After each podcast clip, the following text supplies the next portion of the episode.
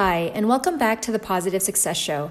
I'm your host, Dominique Narciso, and I'm a success coach for aspiring entrepreneurs, career transitioners, and high performers in the international and diplomatic world. I help my clients develop a growth mindset so that you can create the life and work you love anywhere. All right, so welcome to episode number 11 How to Identify Your Life Passion. So, this is a big question and it's a deep question. And I don't expect you to have all the answers at the end of this episode. But what I do hope is that it sparks a new conversation in your mind and your heart. Because I think all of us have a special gift, have a special desire that is only that will only be fulfilled by us individually and you know through the help of others but it really is our responsibility to identify and understand what we truly want. What I realized in this life um, of just achieving and getting the next degree or getting a promotion or getting the job that I thought I wanted is that you have to really dig deep to know what it is that you truly want to do and why you want to do it and who you're doing it for you know, when you live your life from a day to day standpoint and, you know, things can get tiresome, life can get stressful, you know, maybe your work environment is not the happiest place. And I hear it, you know, from all different angles, you know, all different kinds of situations. And I would always ask myself, well, what would the world look like if people were more joyful? What would the world look like if people were more positive? What would the world look like if people were doing the things that they were meant to be doing? And I realize that a lot of that has to do with being completely honest and being completely authentic with ourselves, regardless of the judgment that we can face. All right, so that's a lot for the first minute of this episode, but I want to give you a few questions to help you start thinking about your life passion. And what's so great is that you already have it in you, you just have to pull it out.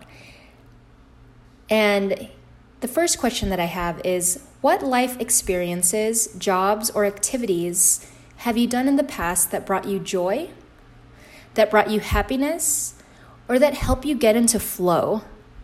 And I want you to write all of those experiences, jobs, and activities down. And then next to those Next to the list, I want you to write one, two, three, six columns, or draw six columns. On the first column, write who, second column, what, third column, when, fourth column, where, fifth column, why, and sixth column, how.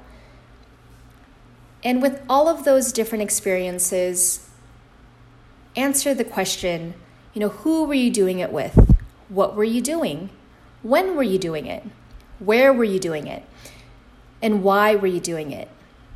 And most importantly, how were you doing the work or the activity or the the job?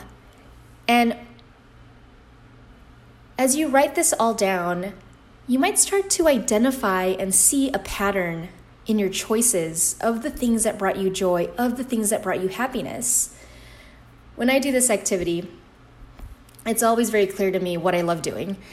I love working with others. I love collaborating. I love creating things that haven't been done before. I love communicating. I love engaging with people. And I think all of us have varying degrees of doing the exact same thing that I described. But, you know, when you really fine tune what it is you like to do and how you like to do it and with who you like to do it with and the type of environment that you're doing it in, it's like it just becomes so clear what you need to be doing in life. And if you're not doing it now, and this is the final question, what is stopping you from doing more of that kind of work or that kind of activity? What is it? And write down everything that you can think of for me, at least a few years ago, before getting into my own business and my own coaching program and you know all of the stuff that I'm doing now, it was definitely fear. I just didn't think it was possible. I had a lot of excuses in my mind saying, like, oh, I can't be an entrepreneur because, and they're like silly things when I think about it now, like, oh, my, my parents failed in business, so why would I do well in business?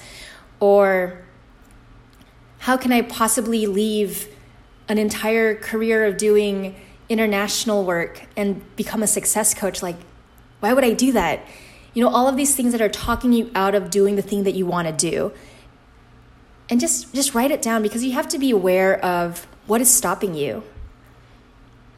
And that is where the coaching, that is where the motivational speaking comes in, or the, the books you have to read, the courses you have to take, the people that you have to be around in order to change that stop to a go.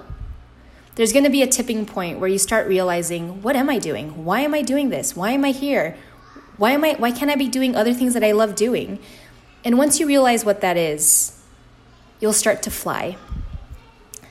All right, this is a super short episode, but thank you again for listening and being part of this positive success tribe. You all continue to inspire me to do this work. And please, please, please share this episode with anyone that you think needs some motivation. All right, live simply, love fully, and lead positively.